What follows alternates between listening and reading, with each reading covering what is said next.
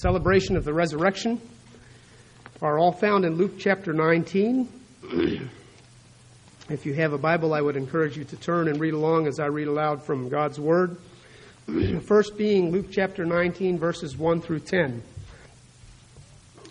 These are all passages in which we see the work of God bringing about change in the hearts of the lives of those who touched or who experienced a, a relationship with Jesus. Luke chapter 19, verses 1 through 10.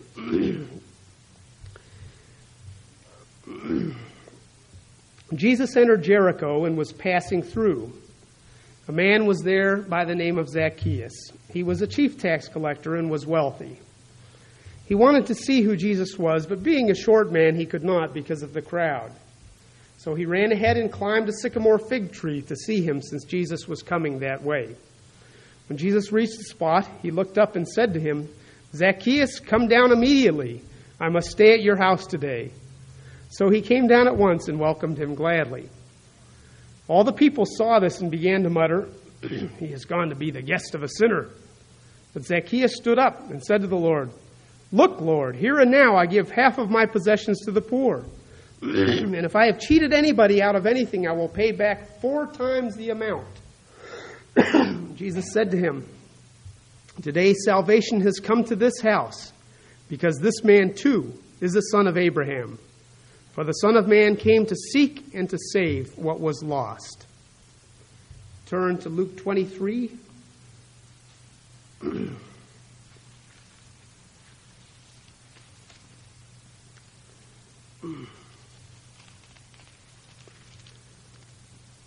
Reading first verse 32. Two other men, both criminals, were also led out with Jesus to be executed. And then continuing more about those two other men and their relation with Jesus in verse 39. One of the criminals who hung there hurled insults at him. Aren't you the Christ? Save yourself and us. But the other criminal rebuked him. Don't you fear God, he said, since you are under the same sentence. We are punished justly, for we are getting what our deeds deserve. But this man has done nothing wrong. Then he said, Jesus, remember me when you come into your kingdom. Jesus answered him, I tell you the truth. Today you will be with me in paradise. the third passage in Luke chapter 7, verses 36 through 50.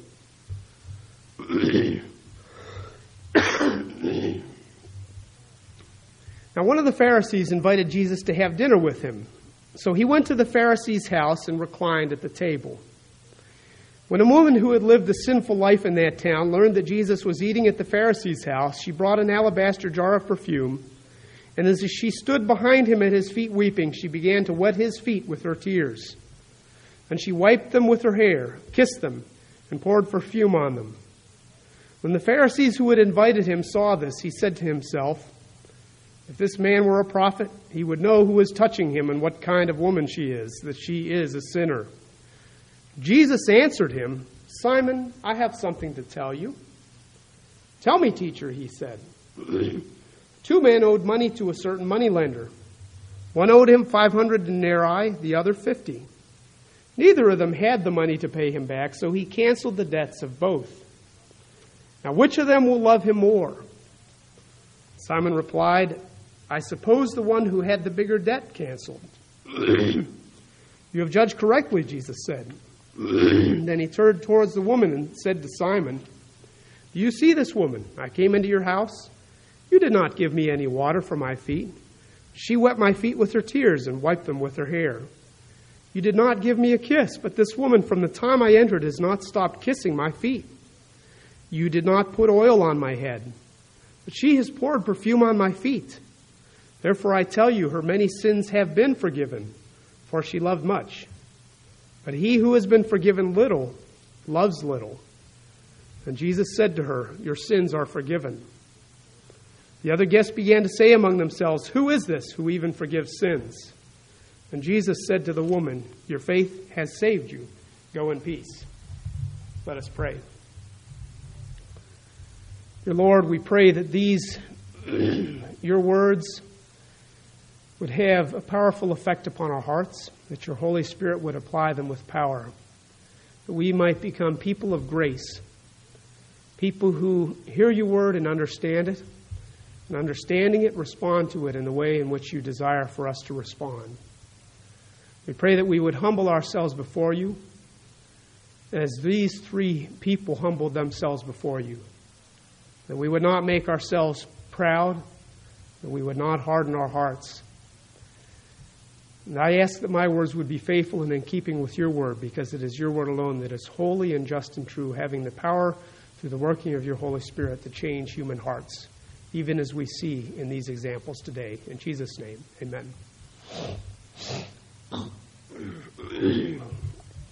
These are all three very powerful examples the power that Christ had and continues to have throughout history to change human hearts and human lives. Look at any one of these situations. you find a situation that is not likely to change. We find three people unlikely to change. we find in the first one Zacchaeus, a man of great wealth. What else did Jesus say in his words in the gospel? But that it is harder for a rich man to enter the kingdom than for a camel to pass through the eye of a needle. So he says it's extremely difficult. From man's standpoint, it's impossible. This man, Zacchaeus, a very wealthy man. And Christ has even himself prophesied, saying, it is virtually impossible for a rich man to enter the kingdom of heaven. And yet we find Zacchaeus, a man whose life changes dramatically and permanently at this point. We find this man who has made his living by extorting money off of others. All of a sudden, he's giving it away. We also find two criminals on crosses crucified with Christ. And if ever there's a time for looking at oneself and viewing everything from a self absorbed standpoint, certainly being crucified would be a time for that. Because of the pain and the agony of the, the experience prior to the crucifixion, and because of the agony crucifixion, because of the necessity to exert one's strength even to, to get a breath. There'd be very little time to devote to thinking about someone else crucified there. And yet, one of the men is cursing Christ, falling into the pattern of all of the rest, well, most of the rest of the people on the ground who are doing that. And the other one, his heart has changed, and he becomes a defender of Christ. And then we see the third example. We see this woman who everybody knows by her dress by her reputation, who knows how they knew these things? But it's very clear to all of them that she is uh, a woman who is a sinner sexually and has probably been so for some long time. So much so that everybody's aware of this fact. and yet, she too changes. You put these three individuals together, and you have a combination, three people, from a human standpoint, we would say circumstances like these never change, people like these never change. And yet, because they had an interaction with Christ, because of Christ's power, their lives were changed dramatically and permanently. they were confronted, as we see in this passage, by God's holiness. They were confronted by the lifestyle of Christ. We read in Matthew 5:16 that Christ tells us this, in the same way let your light shine before men that they may see your good deeds and praise your Father in heaven. And so these people had seen the actions of Christ. They had seen what he had done. They had seen doubtless how he had handled interaction with people like themselves, sinners. Zacchaeus was extremely excited to hear that Jesus was coming.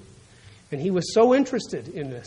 Perhaps he had gotten to the point where he realized in all of his wealth that he was not satisfied, that life was not bringing him any great peace or joy. And there was a, a, a, uh, a, living wonder coming his way. And because of his size, he couldn't get in the crowd and see, so he climbed up a tree. they not only were confronted by God's holiness through the lifestyle of Christ, but they were also confronted by the words of Christ. We see there is an extraordinary grace in the words of Christ. We see it particularly in his relation to Simon the Pharisee and Simon's home. You think of the words that he spoke to Simon. After Simon, in his heart, judged Jesus and said, He's not much of a prophet. He can't even tell that this woman's not a woman you want touching you. And Jesus responded out loud and decimated Simon. I've come into your home and you have showed me no hospitality. And this woman has provided all that I lacked from you from the moment I entered. Simon, do you not see that a man who is forgiven much loves much, and a man who is forgiven little loves little? As we consider the relationship of these people to Christ, their relations with Him, the way in which Christ, in His power, through His actions and through His words, demonstrated holiness to them in a life changing way, you and I must ask ourselves a question. I think there's several questions that come up through these passages. but the first question, the most pressing question, the one that remains is Have you and I seen Jesus Christ as merely another man? As a man who existed in the pages of history, but simply a good man and nothing more? or have we come to see him as he himself claims to be, as a Son of God, as divine, as existing from eternity, as one who came from the Father, and did not grow in understanding of his divinity, but instead came from the Father, knew his divinity, and went returned to the Father as well. As we consider the things that are a fact of our everyday existence, and the way in which the more we see of the world around us, the more we see that there are few people that change, few situations that change, even as we were talking about in the adult Sunday school class this morning about the situation in the Middle East. Who got there first? Whose land was it? The uh, fighting and the debate about who owned the land is one that's going on today, thousands and thousands of years later. and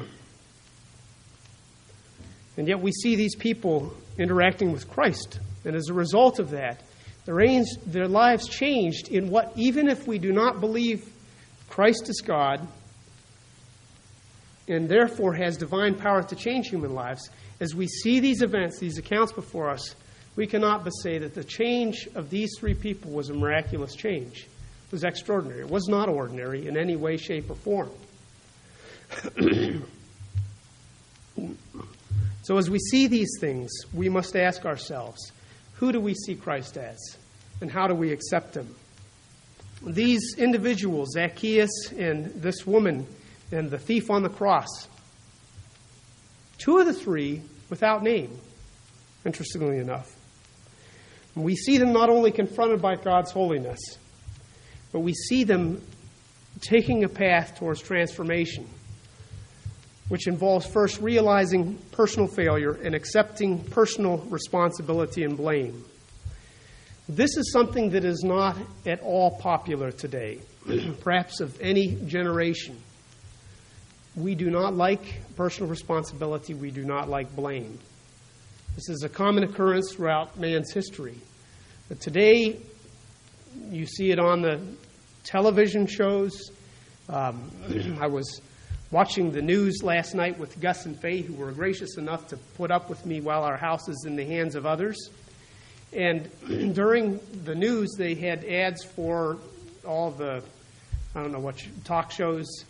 And um, we were just commenting about the fact that these people come out of the woodworks to appear on these talk shows as though what they are and what they do is in any way honorable and uh, Faye commented that uh, years ago, people would never have wanted someone to know that they did these things. And nowadays, it's not just know that they did these, do these things, but let's broadcast it, let's advertise it, let's every, everybody know. Because presumably, they've come to the conclusion that there's nothing embarrassing about it. There's nothing wrong with it. There's nothing the matter with me in that I am involved in these things and accept these things. Observers of our society constantly pointing out that there is a general unwillingness among people in our society to admit blame. Sandy was talking to a friend the other day who uh, they were out shopping for a lawnmower. You say to yourself, what does that have to do with personal blame? Well, while they were out shopping for the lawnmower and they met Sandy, they said, Oh, we wish we had not thrown away our old lawnmower. Why is that? Well, it stopped working and we decided not to take it in to get it fixed. But now you know you can't get a lawnmower that is light. You can't get a lawnmower that you don't have to hold on to the dummy handle and, you know, my lawnmower at home. My next door neighbor has a lawnmower that he bought last year, a very fancy one. And he's had it in the shop. He was telling me the other day, he's had it in the shop two months now. It's a year and three months old, and he's had it in two months. And he had it in in January to make sure it would work when he mowed his lawn. And he started his lawnmower this spring and ran it for 10 minutes, and then it was gone. I said, Go ahead and use mine. 1984. but there's no dummy handle on it. And you pull a string from down here. Um, how do we get there? Well, rumor has it that we got there because some people took their lawnmowers down to their basement and they couldn't get it started, so they started in their basement and they decided to keep it running while they took it outside. And there's various stories. There's a story about a fellow who was trimming his hedge with his lawnmower, and the fellow who had to open the door to the basement on his way out with the running lawnmower and set it on his legs. Just, they're terrible stories. And so that's why we have these handles today. Why? Because the people who did these things then sued the lawnmower manufacturers. And if we don't see ample evidence all around us of the fact that few people in our world today are willing to admit personal failure, personal responsibility, all of these safety features on all the things we have, some of them are very good, but some of them make life much more difficult. Uh, they're a testimony to the fact that ours is a culture that does not want to say, I'm responsible, but instead wants to say, You're responsible. You got deep pockets. I'm going to make you pay for it. And that's what happens. people want to blame things around them and people around them for what has gone wrong. And that's only if they're willing to go so far as to admit that there has been any failure. Many of the guiltiest people in our society aren't even willing to admit that they have failed. Instead, they cover everything over with words and deception.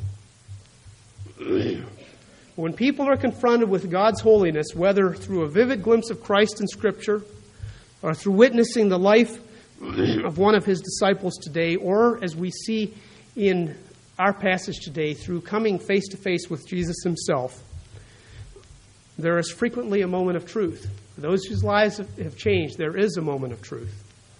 Those who see their personal sin in comparison with God's holiness realize personal failure because there is a dramatic difference which cannot be ignored. In order for there to be movement rather than stagnation, because that is what happens when people just recognize their sins, there has to be acceptance, personal responsibility. It is my fault. I am to blame. This is the first real step towards repentance towards Christ, movement towards change.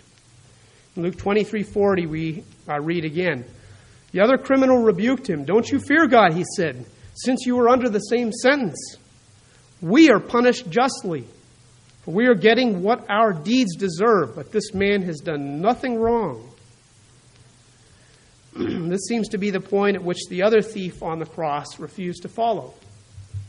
They were there on the cross. Certainly, both of the thieves would have been willing for Christ to get down off the cross and to release them from this execution as well. One of the criminals hurled insults at him. Aren't you the Christ? Save yourself and us. All he wished to do in the midst of this terrible experience, leading to death, was to heap scorn on Christ, ridicule his fellow prisoner who believed Christ was innocent, rather than to accept his own personal guilt to acknowledge his need for, cha- for change. This is what is commonly called the blame game, which this man liked to think that the reason that he was on that cross remaining there was because Christ refused to get him down. we move beyond the point at which they were confronted with the holiness of God and began to accept and realize personal responsibility and blame.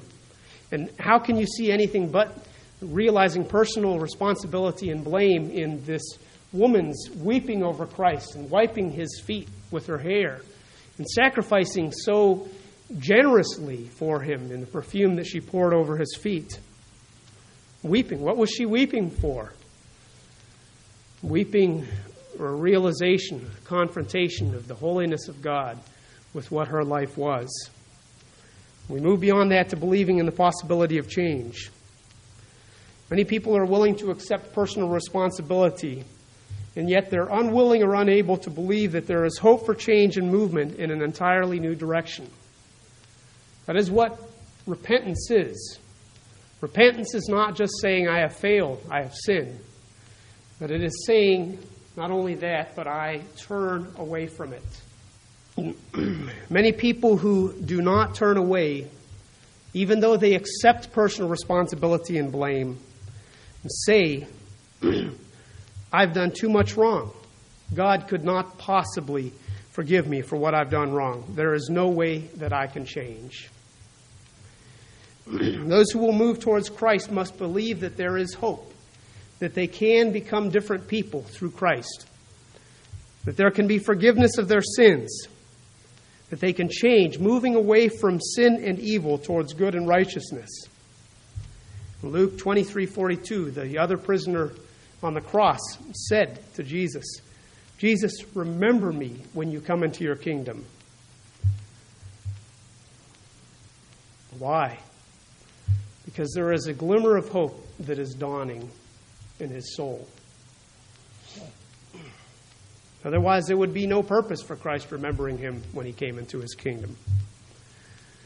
And not only believing in the possibility of change, but turning from sin towards Christ and doing as Christ desires. This requires seeing things as God sees them. The only way that this can happen is to have the clear sighted vision to know what God wants and where He will have you to go. If you have no idea what God thinks and you cannot see your life in the world from His view, then you cannot possibly move in the right direction. You must see that He has a direction for you to move in. This requires stopping evil. Of course, this by itself is not enough. We know from Christ's words in the Gospels the example of the, the parable that He teaches of the person cleaning the house and not filling it with anything good, and demons coming back to fill that house with even worse living and worse sin and worse ungodliness than there was before. Stopping evil is a necessity. but then beyond that must come replacing it with what God wants, replacing it with good and righteousness. This is the strongest proof of the reality of change in our lives. We see many people who stop doing bad things. But we know that to be a Christian, God says that fruit must be evident. And certainly, stopping bad things is part of the fruit. But doing righteousness is part of the evidence that we truly are children of God. Look at Zacchaeus. What did he do? What evidence was there for people? What evidence was there that Christ brought forth in him? Luke 19:8 Zacchaeus stood up and he said to the Lord, "Look, Lord, here and now I give half of my possessions to the poor. And if I have cheated anybody out of anything, I will pay back four times the amount." Now, this is an indication that from this point on he intends not to do wrong. Because if you have if you're on record publicly saying, "I will pay back anything I have stolen four times the amount," then you're going to go broke very quickly if you are continuing to steal. But you see this open handed generosity in this man. Man who has been tight fisted all his life. And as a tax collector, that was the way you lived, in a tight fisted way. and yet here he is saying, I will give half of my possessions to the poor, and anybody I have wronged, I will pay back four times. God is the one who brings this change in human lives. We as human beings like to keep on to what we have. We like to hold on to it. We do not like to give it out generously. And somehow the well springs of generosity tend to close up in us. I think uh, oftentimes, as I observe my children or other children, it's often children who are the ones who show us what generosity is all about. As we get older, we hold tighter. Zacchaeus, all of a sudden, in his confrontation with the holiness of God, his life was changed in a complete way. Look at the violent criminal who was unable to do anything there on the cross but one to defend innocence against attack and violence. And while he was unable to do anything else, this he did defending the innocent Lamb of God from the attack of his fellow criminal on the third cross, rebuking his fellow criminal. Don't you fear God, since you were under the same sentence. We are punished justly, we are getting what our deeds deserve. But this man has done nothing wrong. Then saying, Jesus, remember me when you come into your kingdom. A powerful example. One, giving out of money, generously helping those in need and promising to right any wrongs. The other saying, Yes, I am guilty of the things that put me on this cross. But this man is not. You leave him alone. He is innocent. The woman who had lived a sinful life, described in Luke 7, she wept at the feet of Jesus.